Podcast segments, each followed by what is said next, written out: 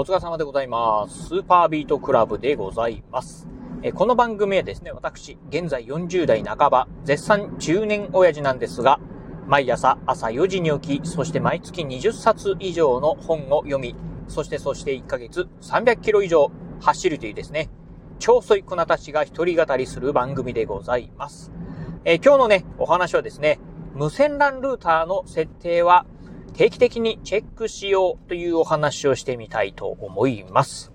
えー、まあ皆さんもね、まあご自宅、えーにですね、まあインターネットの環境がね、ある方もね、多いんではないでしょうか。まあ最近はね、まああの家にね、ネット環境がなくて、まあスマートフォンだけでね、まああのなんでしょう、えーネットを見たり、あとね、えースマートフォンでテザリングをしながらですね、パソコンでね、インターネットをしてるっていう方も、えーいらっしゃるかと思うんですが、まあご家族でね、住まれてると、まあインターネットをですね、まあ、うん回線を引いて、えーそしてね、まあ家でね、ネット環境をね、楽しんでる方もね、多いんじゃないかなと思うんですが、そんなね、まあネット環境をね、楽しむにあたって、必ず、えー自宅にね、あるものといえばですね、無線 LAN ルーターでございます。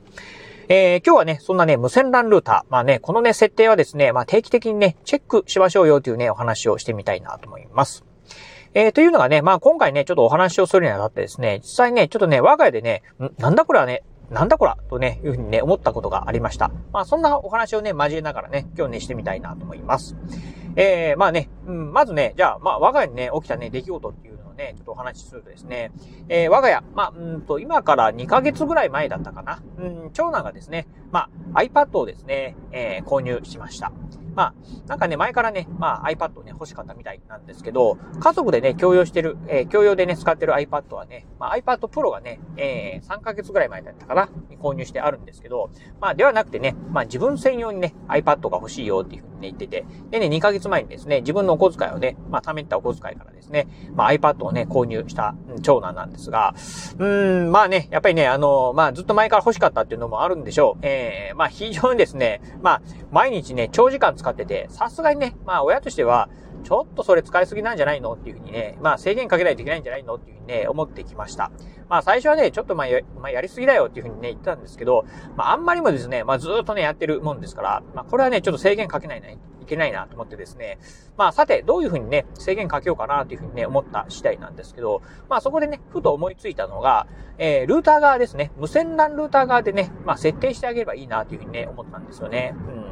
というのが、あの、我が家がね、えー使ってる、まあ、無線 LAN ルーターっていうのは、TP リンクっていう会社のね、無線 LAN ルーターを使ってるんですが、この無線 LAN ルーター、あのーまあ、繋がってるね、その端末、えー無線 LAN にね、繋がってる端末、えー端末ごとにですね、時間で、えー時間の設定ができるんですね。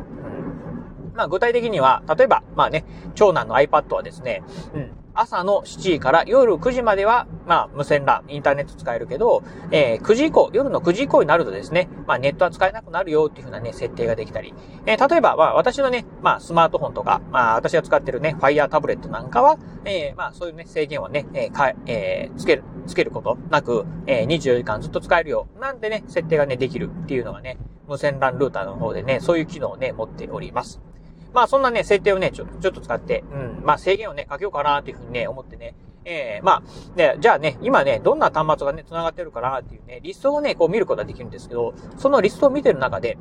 なんかね、あのーよくね、わからないね、あのー端末がね、あったんですよね。うん。あのまあ、今ね、えー、我が家もね、いろんなね、IoT 機器って言いましてですね、まあ、例えばね、あの、ネットワークカメラであったりとか、あとね、スイッチボットっていうですね、まあ、えー、まあ、えー、Wi-Fi につないでね、まあ、スイッチ代わりにね、使えるような機器であったりとか、うん。あとはね、スマートフォンとかタブレットとか、いろんなね、まあ、あの、いわゆるね、無線 LAN にね、つながる機器をね、たくさん自宅の中で使ってるんですが、まあ、それぞれね、名称がこう出てくるんでね、あ、これはこれだ、これはこれだっていうのはわかるんですが、なんかね、名前がね、えー、ない。うん。まあ、七種のね、機器がですね、いくつかあったんですよね。うん。で、なんかね、うーん、これなんだろうと。うん。まあ、いろいろ調べたんだけど、よくわからんと。うん。ただなんかね、今ずっとね、ネットに繋がってるってのがあって、いや、これね、もしかしたらなんか怪しいもんかなと思ってですね、とりあえず、あの、ブロックしました。で、ブロックすして、なんかね、まあ、ブロックして、なんか繋がらなくなれば、あ、これはね、この機器なんだってのはわかるんですけど、特にね、今のところね、なんかね、ブロックしたことによって不具合出てないんで、何の機器がね、繋がってるかよくわからないな、というふうなね、状況がね、えー、発生しておりました。えー、まあ、1台だけなんでね、その1台、もう何なのかな、と、うん。まあ、もしかしてね、なんか外部からね、不正にね、侵入、アクセスしてるのかなっていうふうにもね、ちょっとね、感じた次第なんですが、結局ね、まあ何が繋がってるかどうかはね、わからなかったんですが、まあそれもね、まああくまでこう、無線 LAN ルーターのね、設定を見てね、初めてね、知った次第なんですよね。うん。ということでね、まあ無線 LAN ルーター、まあ、えー、有線のね、ネットワーク、あの、線で繋ぐネットワークであれば、物理的に物がこう繋がってるんでね、あ、これはここに繋がってる、これはここに繋がってるっていうのはわかるんですけど、無線の場合はですね、うん、まあ、どういう機器が繋がってるかわからない。そしてね、そもそも、まあ、えー、今ね、やっぱりこういうね、まあ、えー、インターネットのね、時代で、ね、無線 LAN のね、時代になってくると、お隣の家とかね、えー、さらにそのお隣の家のね、無線なんかをね、えー、我が家の自宅でですね、まあ、拾うこともできちゃうんですよね。うん、実際ね、まあ、Wi-Fi の設定なんかをしてると、身に覚えのないね、あの、ね、ネットワークなんかがね、ずらっとこう出てきたりします。多分ね、まあ、お隣だったりとか、さらにその、えー、お隣、まあ、中にはね、強力なね、電波をね、あの、はす、えー、発してる。あの、さらにね、まあ、もっとね、道路を挟んだ向かい隣のね、うん、自宅のね、まあ、Wi-Fi なんかも拾っちゃってるんじゃないかなと思うんですけど、うん。まあ、いろんなね、まあ、あの、外のね、えー、他の我が家以外以外のね、Wi-Fi なんかも繋がってるっていうところを考えると、これね、勝手にね、アクセスされる可能性もあるなというふうに思ったんですよね。うん。えー、なのでね、まあ、あ最低ね、こうね、まあ、パスワードなんかはね、まあ、初期値のパスワードからね、必ず変更するというのはね、これね、絶対必要なのかなというふうにね、思うところでございます。まあ、我が家はね、まあ、ちゃんとね、あの、パスワードはね、まあ、の、ええー、まあ、独自でね、まあ、誰もね、わからないようなね、パスワードにしてるんですが、とはいえね、それでもね、なんかね、うん、よくわからないね、機器がね、繋がってるっていうこともあったりしますんで、うん、ぜひね、この無線 LAN のね、えー、設定に関してはね、えー、定期的にね、チェックしてみていただいた方がよろしいのかなというふうにね、思った次第でございます。